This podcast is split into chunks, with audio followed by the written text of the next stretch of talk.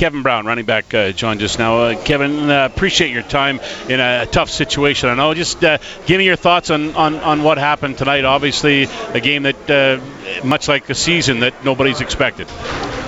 Um, I don't know what happened tonight. I mean, they're a great football team, great defense. Uh, they moved the ball well. Uh, we just got to learn to finish drives. Uh, they really shut down the run game tonight too, defensively. Uh, yeah, they did. They got a good, strong front, and the way they were playing it, uh, it was impossible to hand it off. What's your What's your thoughts? Like, what are the next steps for you as you as you try and think about how to get this thing turned around? come in and keep working. Uh, you can't grow an apple tree overnight. You know, it takes time. You got to keep watering it. Got to keep. We just got to keep working.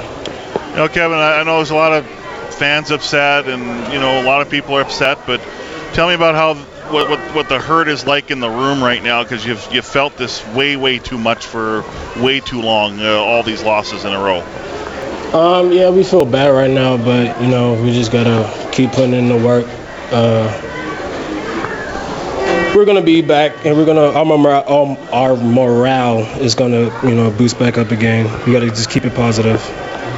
Well, you don't know when the bye weeks are gonna come and what you need before a bye week, but it's clear that maybe a, a little mental break and physical break, hopefully, maybe is a good tonic when you get back in a week.